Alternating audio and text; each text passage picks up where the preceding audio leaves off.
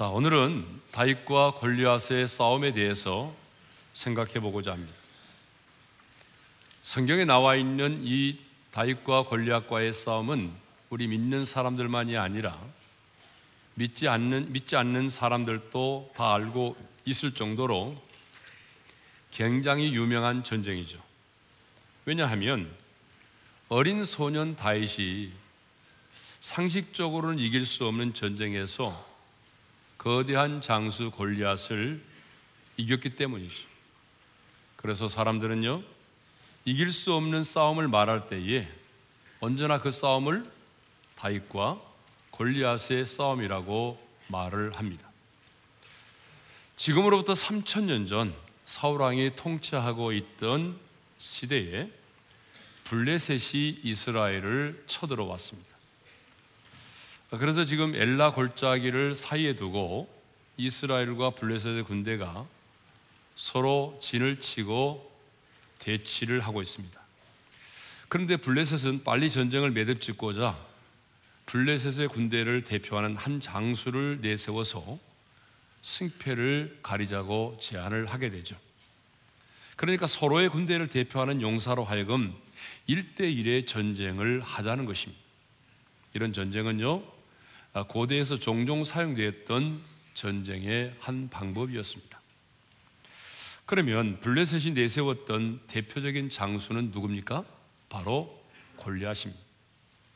그런데 성경은 이 블레셋의 장수 골리앗에 대하여 사 절부터 칠 절까지 길게 다루고 있다는 것입니다. 굉장히 예외적인 사항입니다. 적군의 적장에 대해서 이렇게 사 절부터 칠 절까지 다루고 있다. 여러분, 이것은 거의 예외가 없는 사항이거든요. 자, 그럼 이 골리앗은 누구입니까? 오늘 본문에 보게 되면 골리앗을 이렇게 말하고 있습니다. 싸움을 도두는 자, 이렇게 말하고 있어요. 사 절 하반절의 말씀을 읽겠습니다. 시작. 블레셋 사람들의 진영에서 싸움을 도두는 자가 왔는데 그의 이름은 골리앗이요. 자, 이십삼 절에도 보게 되면 이렇게 말하고 있어요. 다 같이 읽겠습니다. 싸움을 도두는 가드 사람 골리앗. 자, 이렇게 성경은 골리앗을 우리에게 소개할 때에 싸움을 도두는 사람, 싸움을 도두는 자라고 말하고 있습니다. 여러분, 싸움을 도두는 자란 군대를 대표하여 상대방의 장수와 겨루는 자를 일컫는 말입니다. 그러니까 그 군대에서 가장 용맹스럽고 뛰어난 용사를 가리킬 때에 싸움을 도두는 자라고 말한 것이죠. 그래서 영어 성경에서는요, 이 싸움을 도두는 자를 뭐라고 번역을 했는가 하면은 챔피언이라고 번역을 했습니다. 챔피언. 그 부대에서 가장 용맹스럽고 뛰어난 그런 용사를 일컫는 말이죠. 그런데 하나님이 아닌 다윗의 힘, 다윗의 실력으로만 골리앗을 이겼다라고 믿고 싶은 사람들이 있어요. 그래서 이 골리앗에 대한 논문들이 굉장히 많이 나와 있습니다. 그래서 그 사람들은요, 이렇게 주장을 해요. 당시 골리앗이 말단 비대증에 걸려 있었다라고 말합니다. 이 말단 비대증이 뭔지 제가 찾아봤거든요. 그러니까 성장 호르몬이 과잉 분비돼서 신체 말단의 뼈가 과도하게 증식함으로써 손, 발, 코, 턱, 입술 등이 비대해지는 만성 질환을 가리켜서 말단 비대증이라고 합니다. 그런데 이 말단 비대증에 걸려있는 사람들에게는요, 특유의 병이 있다는 거예요. 그게 뭐냐 그러면 뇌하수체의 종양이 자라면서 종종 뇌의 시신경을 압박하게 되므로 이 한 개를 두 개로 보거나 심한 고도 근시를 가지고 있다는 것이죠. 그러니까 다윗의 실력으로만 골리앗을 이겼다고 믿고 싶은 사람들은 당시의 골리앗이 이런 말단 비대증에 걸려 있었고 고도 근시를 가지고 있었다라고 주장을 합니다. 그러면서 그 근거로 골리앗이 다윗과 싸우기 위해서 골짜기로 내려올 때에 앞을 잘 볼 수가 없기 때문에 앞을 잘 볼 수가 없기 때문에 싸움을 잘할 수 있는, 자기를 도와줄 수 있는 시종을 앞세우고 내려왔다라고 말합니다. 또 골리앗이 자신을 향하여 날아오는 그 다윗의 물맷돌을 보지 못하고 맞고 쓰러졌다. 이것은 시력이 좋지 않았기 때문이다라고 주장을 합니다. 여러분, 굉장히 그럴듯하게 보이죠? 그러나 본문을 보게 되면 골리앗은요, 덩치만 크고 싸움을 할, 싸움을 할 줄 모르는 말단 비대증에 걸려있는 사람이 결코 아닙니다. 고도 근시를 가지고 있어서 제대로 걷지도 못하고 보지도 못하는 그런 사람이 아닙니다. 성경은 뭐라고 말합니까? 골리앗을 싸움을 도두는 자, 블레셋 군대에서 가장 뛰어나고 용맹스럽게 싸움을 잘하는 챔피언이라고 그렇게 소개를 하고 있는 것이죠. 자, 그 다음에 이제 사 절부터 보게 되면 그의 출신, 그 다음에 그의 신, 신체와 무장에 대해서 자세하게 다루고 있습니다. 자, 사 절 하반절을 먼저 읽겠습니다. 시작. 가드 사람이라 그의 키는 여섯 규빔 한 뼘이요. 골리앗은 어디 사람이라고요? 가드 사람. 이 가드는요, 블레셋의 다섯 성읍에 들 만큼 굉장히 블레셋의 중요한 성읍 중에 하나입니다. 가드는요, 가나안 초기 원주민 가운데 하나로서 거인족이었던 아낙족 속이 거주하고 있었습니다.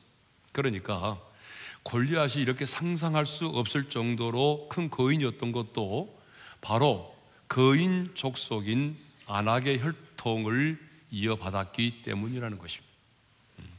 말단 비대증에 걸린 것이 아니라 이렇게 거인족 속인 아낙의 혈통을 이어받았기 때문에 이렇게 골리앗이 상상할 수 없는 그런 거대한 사람이 되었다는 것입니다. 자, 그러면 골리앗의 키가 얼마나 될까요? 여러분, 제 키가 어느 정도로 보이죠? 제 키를 가지고 한번 상상해 보자고요. 제 키가 어, 저는 백칠십팔입니다. 음, 근데 사람들은 거의 백팔십 이상으로 보더라고요. 제가 백칠십팔인데 여러분, 골리앗의 키가 어느 정도냐 그러면요, 여섯 규빗 한 뼘이라고 말하고 있어요.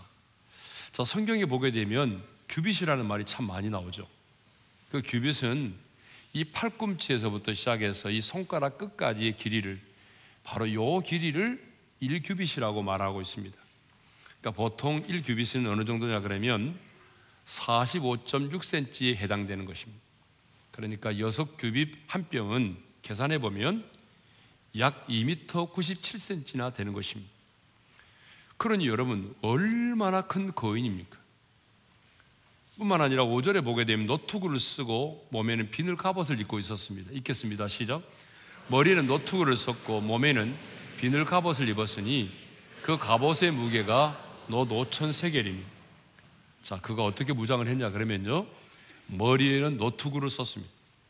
그리고 그의 몸에는 청동으로 된 비늘 갑옷을 입고 있었습니다.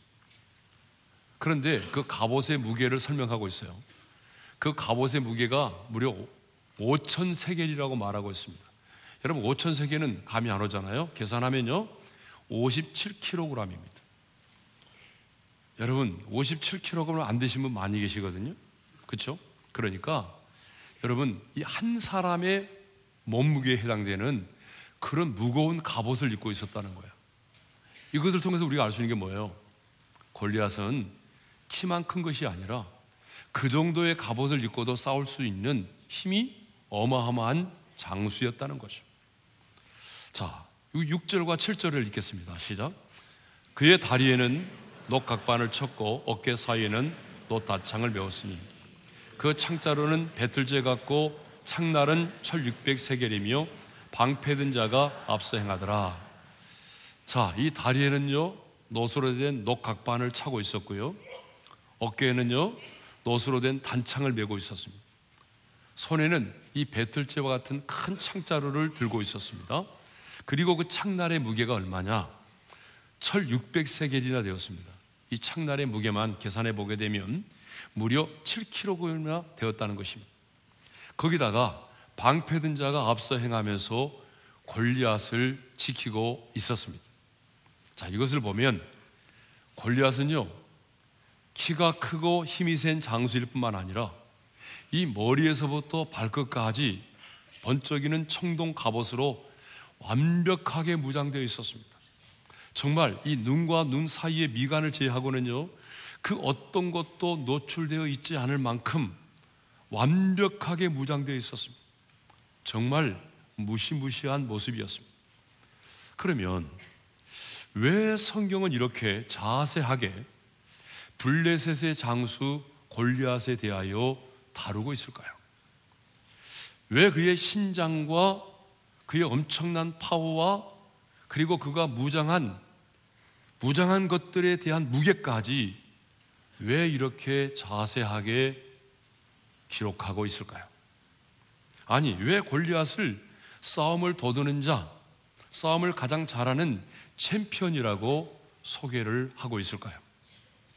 그것은 다윗의 승리가 다윗의 능력이 아닌, 다윗만의 실력이 아닌 하나님의 도우심의 결과임을 분명히 하기 위해서입니다. 물론 다윗이 어떤 사람보다도 잘 준비되어 있었고 어떤 소년보다도 용맹스러웠던 것은 분명하지만, 다윗 자신의 실력과 용맹으로 골리앗을 이긴 것이 결코 아니다라고 하는 것입니다. 하나님께서 함께 하시고 하나님께서 승리하도록 그 다윗을 도우셨기 때문에 다윗이 이 골리앗을 이길 수 있었다라고 하는 것을 강조하기 위함입니다. 하나님으로 말미암아 다윗이 승리하, 승리하였다고 하는 것을 분명히 하기 위해서입니다. 지난번에 말씀드렸잖아요. 우리 하나님은 하나님 당신이 하셨음을 분명히 하기를 원하십니다. 예? 그래서 하나님은 우리 인생 가운데 개입하실 때도 초경에 개입하지 않으시고 우리 인생의 밤 사경에 개입을 하시는 것입니다. 그 일이 우연이 아닌 하나님께서 그 일을 행하셨음을 분명히 행하기 위해서입니다. 이렇게 키가 삼 미터에 가깝고 완벽하게 무장한 골리앗이 배틀제와 같은 창을 들고 서서 이스라엘 군대를 향하여 외치기 시작을 했습니다. 팔 절 하반절을 읽겠습니다. 시작. 너희는 한 사람을 택하여 내게로 내려보내라. 예, 골리앗은 지금요 너무나 당당하게 산이 쩌렁쩌렁 울리도록 소리를 질러대고 있습니다. 예? 자, 구 절로 읽겠습니다. 구 절 다 같이요. 그가 나와 싸워서 나를 죽이면 우리가 너희의 종이 되겠고, 만일 내가 이겨 그를 죽이면 너희가 우리의 종이 되어 우리를 섬길 것이니라. 십 절 하반절도 읽겠습니다. 시작. 내가 오늘 이스라엘의 군대를 모욕하였으니 사람을 보내어 나와 더불어 싸우게 하라. 여러분, 할례를 받은 이스라엘 백성들이, 하나님의 택한 선민인 이스라엘 백성들이 할례 받지 못한 이방인들에게 지금 이렇게 엄청난 저롱과 모욕을 당하고 있습니다. 그런데요, 며칠 동안 그런지 아세요? 사십 일 동안 저롱과 모욕을 당했습니다. 십육 절의 말씀을 읽겠습니다. 시작.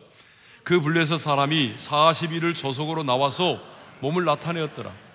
거대한 장수 골리앗이 사십 일 동안 말이죠, 아침과 저녁으로 나타나서 사울과 온 이스라엘의 군대를 향하여, 예, 저롱하고 모독하는 말을 했습니다.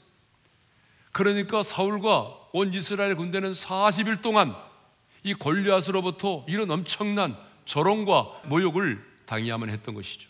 그런데 문제는 사울과 이스라엘 군인들이 사십 일 동안 그런 엄청난 저롱과 멸시를 받았음에도 불구하고 어느 한 사람도 대꾸하지 않았다는 것입니다. 아니, 하나님의 이름까지 모독을 당해도 어느 누구도 분노하지 않았다는 것입니다. 그냥 모른 채 했다는 거예요. 왜 그랬을까요? 사십 일 동안 그런 저롱과 모욕을 듣다 보니까 그게 익숙해져 버린 것입니다. 사십 일 동안의 그 저롱과 모욕을 당하다 보니까 그 저롱과 모독에 익숙해져 버린 것입니다. 그런데 여러분, 오늘 우리가 그렇습니다. 아니, 한국 교회가 그렇습니다. 세상의 사람들로부터 온갖 비난과 멸시와 저롱을 받다 보니까 이제 그것에 익숙해져 버린 거예요. 네? 그래서 침묵하고 있습니다. 분노하고, 분노하지도 않습니다. 거룩하신 우리 주님의 이름이 모독을 당해도 그냥 모른 채 하고 지나갑니다. 하지만 우리는 이 세상의 저롱과 멸시에 대하여 익숙해지면 안 됩니다. 물론 우리의 잘못과 우리의 실수로 인해서 이렇게 우리가 비난과 조롱을 받게 된다면 우리는 그것을 하나님 앞에서 회개하고 잘못된 부분을 고쳐야 되겠죠. 그러나 우리의 잘못과 실수가 아닌 부당한 정치 권력이나 언론을 비롯한 세상의 권세로부터 주님의 몸된 교회가 부당하게 공격을 받는다든지 진리의 말씀이 조롱과 모독을 당하게 된다면 하나님의 사람인 우리는 침묵해서는 안 된다는 것입니다. 예를 들면 이 정부가 동성애를 합법화하여 창조의 질서를 부정한다든지 하나님의 나라를 대적하는 일을 할 때는 여러분 우리가 침묵하고 모른 채 해서는 안 된다는 것입니다. 진리의 수호를 위하여 진리의 말씀을 들고 나가 싸워야 합니다. 그런데 진영 논리에 갇혀서 침묵하고 있는 사람들이 참 많이 있습니다. 여러분 이게 지금 우리 한국의 가장 큰 병폐입니다. 내 진영이냐 상대방의 진영이냐에 따라서 사람들의 평가가 너무 다르다는 거죠.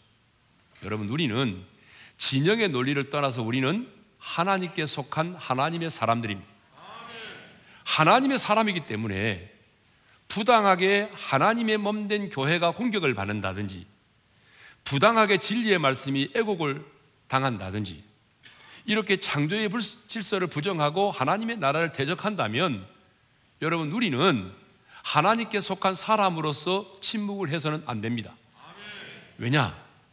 여러분 우리 자신들이 계속해서 침묵하다 보게 되면 이게 익숙해지게 되는 것이고 우리가 이런 것들에 익숙해지게 되면 절대로 우리는 선한 싸움을 싸울 수가 없습니다.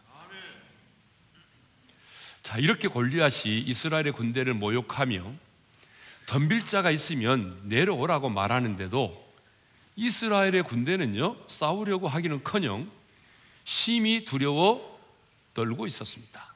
십일 절의 말씀을 읽겠습니다. 시작.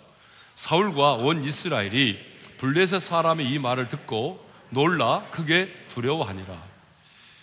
여러분 전쟁을 앞둔 군인들은 물론이고요 그 군대를 지휘하고 있는 사울 왕까지 크게 놀라 심히 크게 두려워 떨고 있었다는 것입니다. 뭐 여러분 이쯤 되면 전쟁은 하나 많아죠. 왕부터 시작해서 모든 군인들이 저렇게 패배의식에 사로잡혀 있고 두려움에 떨고 있는데 무슨 전쟁을 할 수 있단 말입니까? 그렇습니다 여러분. 두려움을 가진 자는요 영적인 전쟁을 할 수가 없어요. 그래서 하나님은 기드온의 삼백 명의 용사를 선발할 때에 누구든지 두려워 떠는 자는 길르앗 산을 떠나 돌아가라고 말씀하셨어요. 그랬더니 이만 이천 명이 돌아갔잖아요. 무슨 말입니까? 두려워 떠는 자는 돌아가라는 거예요. 두려워 떠는 자는 영적인 전쟁을 할 수가 없다는 것이죠. 그렇습니다 여러분. 두려움을 가진 자는요 영적인 전쟁에서 승리할 수가 없어요. 강하고 담대한 자만이 승리할 수가 있습니다. 그래서 성경은 끊임없이 우리에게 뭐라고 말합니까? 두려워하지 말라, 두려워하지 말라, 강하고 담대하라고 그렇게 말씀하고 있는 것이죠. 그러면 왜 사울 왕과 이스라엘의 군대가 이렇게 놀라고 크게 두려워했을까요? 두려움에는 이유가 있습니다. 이들의 두려움의 이유는요 크게 두 가지입니다. 첫째로 골리앗의 말을 들었기 때문이죠. 이건 제 얘기가 아닙니다. 성경이 그렇게 말하고 있어요. 십일 절의 말씀을 읽겠습니다. 시작. 블레셋 사람의 이 말을 듣고 놀라 크게 두려워하니라. 블레셋 사람은 누구죠? 골리앗이죠. 여러분 골리앗이 나타나서 아침 저녁으로 산이 쩡쩡 울려 울리도록 예 하나님의 백성들을 모욕하고 조롱하는 말을 했는데요 그런 말을 듣고 이스라엘의 백성들이 군인들이 놀라고 두려워 떨었다는 것이 너희는 한 사람을 택하여 내게로 나오게 하라 내게로 내려보내라 그가 나와 싸워서 나를 죽이면 우리가 너희의 종이 되겠고 내가 이겨 그를 죽이면 너희가 우리의 종이 되어 우리를 섬겨야 할 것이라. 여러분 이 골리앗의 음성은요 한순간 사울과 온 이스라엘의 군대를 두려움에 사로잡히게 했습니다. 그래서 이 골리앗의 말을 들은 사울과 온 이스라엘의 군대는요 심히 두려워하고 떨었던 것입니다. 여러분, 우리도 마찬가지입니다. 우리도 이 세상을 살다 보게 되면 어느 날 내가 들어서는 안 될 소리를 듣게 되죠. 그래서 그 소리를 듣는 순간에 우리의 무릎이 떨리기 시작합니다. 여러분, 그럴 때가 있잖아요. 내가 들어서는 안 될 소리를 듣는 순간 내 안에 공포가 임하는 것이죠. 예. 어떤 분은요, 누가 무당을 찾아가는데 같이 따라가자고 그래서 따라만 가져오는데 무당이 그 사람 구술하는 것이 아니라 이 사람을 공격했어요. 그래서 따라간 사람이요, 그날부터 잠을 이루지 못한 거예요. 설거지도 못하는 거예요. 왜? 그 무당의 말, 예? 그 무당의 말에 눌림을 당한 거예요. 여러분, 이렇게 세상에 들려오는 많은 소리들은요 우리를 짓누르고 우리를 공포의 도가니로 몰아넣는, 그래서 우리를 결박시키는 그런 소리들이 참 많습니다. 그러니까 아무 소리나 들으면 안 돼요. 예.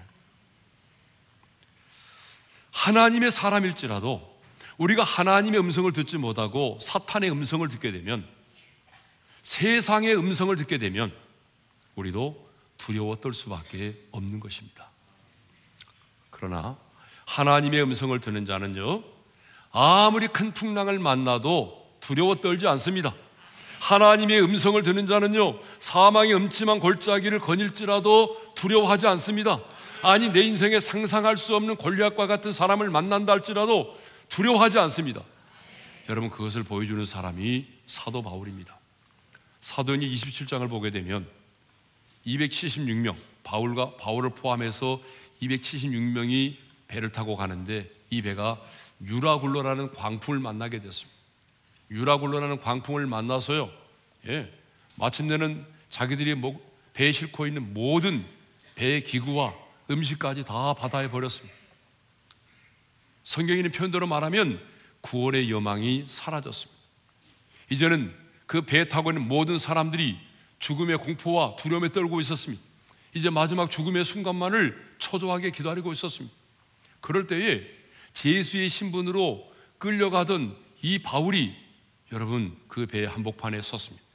그리고 이렇게 외쳤습니다. 사도행전 이십칠 장 이십이 절을 읽겠습니다. 다 같이요. 내가 너희를 권하노니 이제는 안심하라. 여러분, 이십오 절의 말씀도 읽겠습니다. 여러분이요 안심하라. 나는 내게 말씀하신 그대로 되리라고 하나님을 믿노라. 지금 사도 바울은 구원의 여망이 사라져버린 자들 앞에서, 죽음의 공포와 두려움에 떨고 있는 자들 앞에서 말합니다. 이제 안심하십시오. 여러분, 안심하십시오. 여러분, 왜 바울은 이렇게 풍랑 속에서도 평안을 누릴 수 있었을까요? 왜 바울은 이 유라굴러라는 광풍 속에서도 여러분 두려워하지 않았을까요? 왜 이렇게 사람들에게 안심하라고 말할 수 있었을까요? 그것은 그가 그 풍랑 속에서도 하나님의 음성을 들었기 때문입니다. 이십삼 절 이십사 절의 말씀을 읽겠습니다. 시작. 내가 속한 바 곧 내가 섬기는 하나님의 사자가 어젯밤에 내 곁에 서서 말하되 바울아 두려워하지 말라. 내가 가이사 앞에 서야 하겠고 또 하나님께서 너와 함께 항의하는 자를 다 내게 주셨다 하였으니. 어젯밤에 하나님의 사자, 하나님이 보낸 천사가 말이죠, 자기 곁에 서서 하나님의 음성을 들려주었다는 거예요. 바울아 두려워하지 말라. 네가 가이사 앞에 서야 되겠고 너의 마지막 비전, 너의 마지막 사명, 로마에서 복음 전하는 그 사명을 이루기까지는 너 죽지 않는다. 예? 그리고 내가 이 배에 함께 너와 항의하는 자들을 내가 너에게 주었다. 예? 하나님의 음성을 들었다는 거예요. 하나님의 음성을 들은 사도 바울은 두려워하지 않았습니다. 바울은 풍랑 속에서도요 하나님의 음성을 들었습니다. 다른 사람들은 풍랑만을 보고, 다른 사람들은 그 바람과 파도의 소리만을 듣고 있을 때에 바울은 풍랑 속에서도 세미한 하나님의 음성을 듣고 있었습니다. 바울은 풍랑만을 바라보지 않았습니다. 하늘과 땅을 지으신 하나님, 그리고 바람과 파도를 다스릴 수 있는 분에게 자기의 시선을 맞추고 있었습니다. 그렇기 때문에 그 풍랑 속에서도 하나님의 음성을 들을 수가 있었던 것입니다. 왜 사울과 온 이스라엘 군대는 골리앗을 보고 심히 두려워하고 그 앞에서 도망까지 갔을까요? 두 번째입니다. 그것은 골리앗만을 보았기 때문이죠. 자, 이십사 절의 말씀을 읽겠습니다. 시작. 이스라엘 모든 사람이 그 사람을 보고 심히 두려워하여 그 앞에서 도망하며, 거기도 보게 되면 그 사람을 보고 심히 두려워하고 그 앞에서 도망을 갔다고 되어 있습니다. 여기서 그 사람 누굴까요? 바로 골리앗을 말합니다. 그러니까 사울과 온 이스라엘 군대는요, 삼 미터에 가까운 거대한 장수 골리앗을 보고 두려워한 것입니다. 그의 손에 들려진 그 배틀제와 같은 창과 청동 갑옷으로 완벽하게 무장된 그 골리앗을 보고 두려웠던 것입니다. 그렇습니다, 여러분. 하나님의 사람이 나와 함께 계시며 나를 위해 싸우시는 그 하나님을 보지 못하고 내 앞에 서 있는 그 거대한 골리앗만을 바라보게 되면 두려워 떨 수밖에 없습니다. 내가 만난 풍랑만을 바라보고, 나에게 수치를 안겨준, 그래서 나를 미워하고 저롱하는 그 사람만을 바라보고, 내가 당한 수치와 아픔만을 바라보고, 내가 처해 있는 상황만을 바라보게 되면 여러분, 우리가 하나님의 사람일지라도 두려워 떨 수밖에 없습니다. 왜 이스라엘 군대가 심히 크게 두려워하며 도망을 가기까지 했습니까? 함께 하시는 하나님, 자신들을 위하여 싸우시는 하나님을 보지 못하고 자신들 앞에 딱 서 있는 골리앗만을 보았기 때문입니다. 그런데 여러분, 어린 소년 다윗은 달랐습니다. 그는 자신 앞에 있는 골리앗만을 보지 않았습니다. 소년 다윗은요, 나와 함께 하시는 하나님을 보았습니다. 그래서 사울 왕에게 왕에게 가서 이렇게 말했어요. 자, 삼십칠 절의 말씀을 읽겠습니다. 다 같이요. 여호와께서 나를 사자의 발톱과 곰의 발톱에서 건져내셨은즉 나를 이 블레셋 사람의 손에서도 건져내시리이다.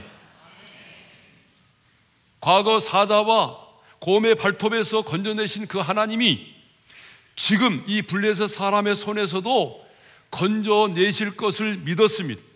소년 다윗은 나와 함께 하시는 그 하나님, 나를 도우시는 하나님, 나를 위해 싸우시는 하나님이 나와 함께 계신다는 것을 믿음의 눈으로 바라보았습니다.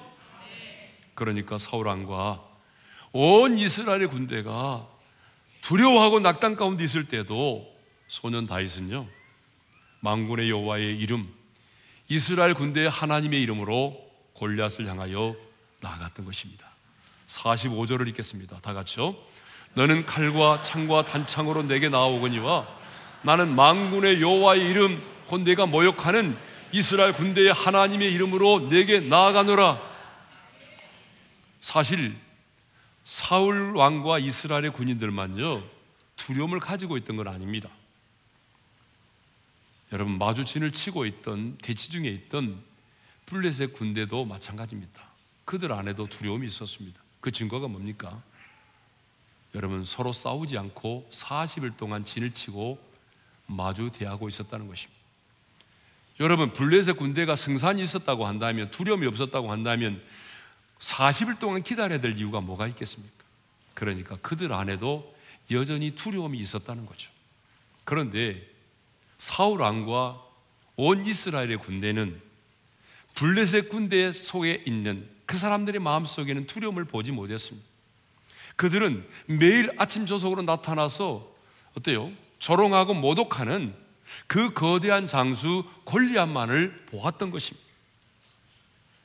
자신들 앞에 진을 치고 있는 그 블레셋의 장수 골리앗만을 보았던 것이죠. 그래서 그게 두려워했고 심지어는 도망을 가기까지 하였습니다. 자, 사랑하는 성도 여러분, 올해 우리 교회가 표어가 뭐죠? 하나님의 사람이요, 도전하라, 도전하라입니다. 제가 하나님의 사람이요 그러면 여러분은 우리 예전에 했던 것처럼 세 번 도전하라, 도전하라, 도전하라 외치겠습니다. 하나님의 사람이요, 도전하라, 도전하라, 도전하라. 자, 우리는 이 표에 맞게끔 이제 도전하는 삶을 살아야 되는데, 그런데 여러분, 두려움을 가진 자는 도전할 수가 없습니다. 두려움을 가진 자는 영적 전쟁을 할 수가 없습니다. 두려움을 가진 자는요, 내 앞에는 골리앗을 향하여 나아갈 수가 없습니다.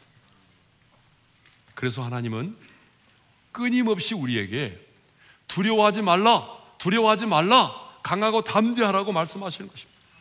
두려워하지 말라는 말씀이 성경에 삼백육십오 회나 나온다는 거잖아요. 이 말은 무슨 말이냐면 매일의 우리의 삶이 두려워 떨 수밖에 없지만 하나님의 사람인 너는 두려워하지 말라고 말씀하시는 것입니다. 그러면 왜 하나님은 우리에게 두려워하지 말라고 말씀하십니까? 하나님의 사람이 갖는 두려움은요, 곧 하나님에 대한 불신앙이기 때문에 그렇습니다. 그래서 모세는 가나안 땅에 들어가게 될 이스라엘 백성들에게 이렇게 권면했습니다. 신명기 칠 장 이십일 절을 읽겠습니다. 시작. 너는 그들을 두려워하지 말라. 너희의 하나님 여호와 곧 크고 두려운 하나님이 너희 중에 계심이니라. 여러분 이 말씀을 잘 보세요. 가나안 땅에 들어가면 그들을 두려워하지 말라는 거잖아요. 그러면서 뭐라고 말씀합니까? 하나님이 너희 중에 계시기 때문에 두려워하지 말라는 거잖아요. 이 말을 다르게 묵상을 해보면 이렇게 해석할 수 있습니다. 하나님이 우리 가운데 계신다는 사실을 믿지 못하면 여러분 우리는 두려워 떨 수밖에 없다는 거죠. 여러분 그렇습니다. 그래서 성경은요, 두려워하지 말라, 두려워하지 말라고 말씀할 때마다 전후 문맥을 꼭 보게 되면 이런 말씀이 나옵니다. 내가 너와 함께 함이라. 여러분 두려움을 이겨낼 수 있는 것은요, 임마누엘의 신앙밖에 없습니다. 하나님이 나와 함께 계신다는 이 믿음이 있어야만이 두려움을 이겨낼 수 있습니다. 하나님이 나와 함께 계시고 하나님이 나보다 앞서 행하시고 하나님이 나를 위하여 싸워주신다는 이 믿음, 이 믿음을 가진 자만이 두려움을 이겨낼 수 있는 것입니다. 두려움은요, 두려움아 내게서 떠나가라 외친다고 떠나가는 게 아닙니다. 임마누엘의 신앙을 가지고 그 하나님을 신뢰할 때에 두려움을 이겨낼 수가 있는 것이죠. 그래서 이사야 선지자는요, 이사야 십이 장 이 절에서 이렇게 말씀하고 있습니다. 읽겠습니다. 보라, 하나님은 나의 구원이시라. 내가 신뢰하고 두려움이 없으리니. 여러분 이 말씀도 마찬가지입니다. 내가 하나님을 신뢰하면 두려움이, 두려움을 이길 수 있다는 거죠. 그러나 내가 신앙생활을 하지만 하나님을 신뢰하지 못하면 두려움이, 두려움이 사라지지 않는다는 거예요. 그러니까 여러분 우리는요, 임마누엘의 신앙을 가지고 내가 그 하나님을 신뢰할 때에 두려움을 이겨낼 수 있습니다. 자, 우리 찬양합시다. 아무것도 두려워 말라 찬양합시다. 아무것도 두려워 말라. 주 나의 하나님이 지켜주시네. 놀라지 마라. 겁내지 마라. 주님 나를 지켜주시네. 다시 한번 아무것도 두려워 말라. 아무것도 두려워 말라. 주 나의 하나님이 지켜주시네. 놀라지 마라. 겁내지 마라. 주님 나를 지켜주시네. 내 맘이 힘에 겨워, 내 맘이 힘에 겨워 지칠지라도 주님 나를 지켜주시네.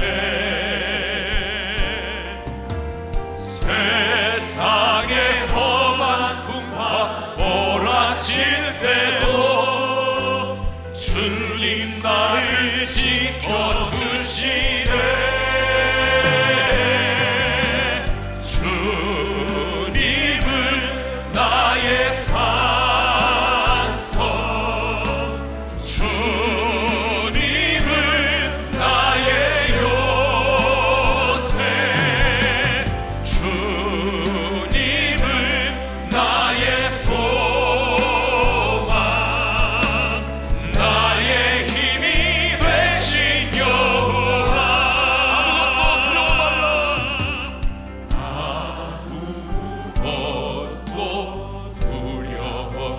주 나의 하나님이 지켜주시네. 주시네. 놀라지 마, 겁내지 마세요. 겁내지 마라. 주님 나를 지켜주시네. 아무것도 두려워 마세요. 아무것도 두려워 말라. 주 나의 하나님 지켜주시네. 놀라지 마세요. 놀라지 겁내지도 마세요. 겁내지 마라. 주님 나를 지켜주시네. 내 마음이 힘에 겨워 지칠지라도 내 맘이 힘에 겨워 지칠지라도 주님 나를 지켜주시네. 세상의 험한 풍과 몰아칠 때도 주님 나를 지켜주시네.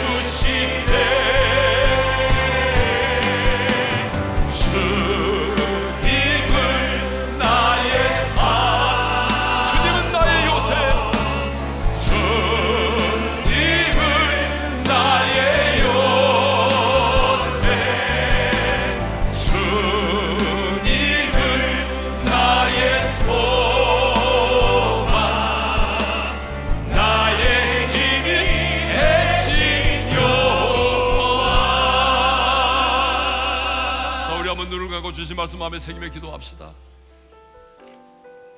하나님의 사람이여 도전하라. 우리는 하나님의 사람으로서 이천이십 년 도전해야 됩니다. 그런데요, 두려움을 가진 자는 도전할 수가 없어요. 두려움을 가진 자는 영적 전쟁에서 승리할 수 없어요. 두려움을 가진 자는 내 인생의 골리앗을 향하여 돌진할 수가 없어요. 그래서 오늘 하나님은 우리에게 말씀합니다. 도전하는 자요, 두려워하지 마라. 여러분, 왜 두려워하세요?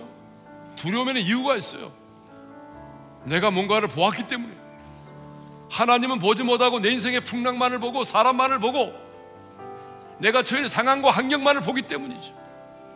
하나님의 음성은 듣지 못하고 세상의 음성, 사탄의 음성을 듣기 때문이죠. 우리 안에는 지금 온갖 두려움이 있어요. 말하지 않지만 내일에 대한 두려움, 실패에 대한 두려움, 자녀에 대한 두려움, 건강에 대한 두려움, 죽음에 대한 두려움, 말할 수 없는 그 두려움이 여러분들을 짓누르고 있습니다. 근데 주님 말씀합니다. 두려워하지 마라. 내가 너와 함께한다. 너의 두려움은 나에 대한 불신앙이다. 나를 신뢰해라. 어린 소년 다윗은 하나님을 신뢰했어요. 하나님이 나와 함께 계심을 믿었어요. 그러기 때문에 만군의 여호와의 이름으로, 이스라엘 군대의 이름으로 골리앗을 향하여 나아갔던 것입니다. 하나님은 오늘 여러분들이 그 두려움을 이겨내기를 원하십니다. 오늘 여러분이 그 모든 두려움으로부터 자유함을 얻기를 원하십니다. 그래서 오늘 이 시간에 주님, 내가 하나님의 사람입니다. 도전하는 삶을 살겠습니다. 내 안에 이런 두려움이 있습니다. 솔직하게 얘기하세요. 하나님, 내 안에 이런 두려움이 있습니다. 이 모든 두려움을 이겨내게 도와주시옵소서. 임마누엘의 신앙을 분명하게 내게 도와주시고 하나님을 신뢰하는 믿음을 주셔서 두려움을 몰아내게 도와주십시오. 다 같이 우리 주여 한번 외치고 부르짖어 기도하며 나가십시다. 주여! 할렐루야. 하나님 아버지, 하나님의 사람입니다. 내가 하나님의 사람으로 도전하기를 원합니다. 그런데 우리 안에는 온갖 두려움이 있습니다. 내일에 대한 두려움, 실패에 대한 두려움, 결혼에 대한 두려움, 실패, 아버지 하는 건강에 대한 두려움, 죽음에 대한 두려움, 온갖 두려움들이 나를 짓누르고 있습니다. 하나님, 우리 안에는 두려움을 내 힘으로 몰아낼 수가 없습니다. 주님, 임마누엘의 신앙을 내게 주십시오. 하나님이 나와 함께 계시고 나보다 앞서 행하시며 나를 위하여 싸워주신 그 하나님, 그 하나님을 보게 도와주십시오. 내가 죄는 상황과 환경만을 보지 말게 하시고 풍랑만을 보지 말게 도와주시고 하나님이여, 내 인생의 골리앗만을 바라보지 말게 도와주시고 하나님을 바라보게 도와주시고 하나님의 음성을 듣기를 원합니다. 사탄의 음성을 듣지 말게 하시고 세미한 주님의 음성을 듣게 도와주셨습니다. 하나님 아버지, 우리가 정말 이 다윗처럼 하나님 도전하는 한 해가 되기를 원합니다. 당당하게 싸워 영적인 전쟁의 승리를 통하여 하나님의 하나님 되심을 드러내 보이기를 원합니다. 우리에게 임마누엘의 믿음을 분명하게 허락하여 주시고 하나님을 온전히 신뢰하는 믿음을 허락해 주셨습니다. 하나님을 신뢰함으로 온갖 두려움에서 이겨내게 하시고 두려움을 몰아내게 하시고 하나님이 주신 평안함을 가지고 하나님이 우리에게 말씀하신 그 골리앗을 향하여 도전할 수 있도록 은혜의 은혜를 베풀어 주시옵소서. 감사합니다. 하나님 아버지, 하나님의 사람으로 도전하고 싶습니다. 그런데 우리 안에 너무나 많은 두려움이 있습니다. 내일에 대한 두려움, 실패에 대한 두려움, 죽음에 대한 두려움, 결혼에 대한 두려움, 직장생활에 대한 두려움, 관계의 아픔에 대한 두려움, 죽음에 대한 두려움, 너무나 많은 두려움이 우리를 짓누르고 있습니다. 주님, 그런데 내 힘으로는 이 두려움을 이겨낼 수가 없습니다. 임마누엘의 신앙을 우리에게 주시옵소서. 하나님이 나와 함께 계시고 나보다 앞서 행하시며 나를 위하여 싸우고 계시는 그 하나님을 믿음의 눈으로 바라보게 도와주옵소서. 풍랑만을 바라보지 말게 하시고 내 앞에서 있는 골리앗만을 바라보지 말게 하시고 사탄의 음성만 듣지 말게 하시고 세상의 소리만 듣지 말게 하시고 폭풍 속에서도 하나님의 음성을 듣게 하여 주옵소서. 우리 성도들 안에 있는 모든 두려움, 예수의 이름으로 명한 그 두려움이 사라질지어다. 이제는 우리 주 예수 그리스도의 은혜와 하나님 아버지의 영원한 그 사랑하심과 성령님의 감동 감화 교통하심, 이제 우리 안에 있는 두려움을 몰아내고 하나님의 사람으로서 도전하는 삶을 살기를 원하는 모든 지체들 위해 이제로부터 영원토록 함께 하시기를 축원하옵나이다. 아멘.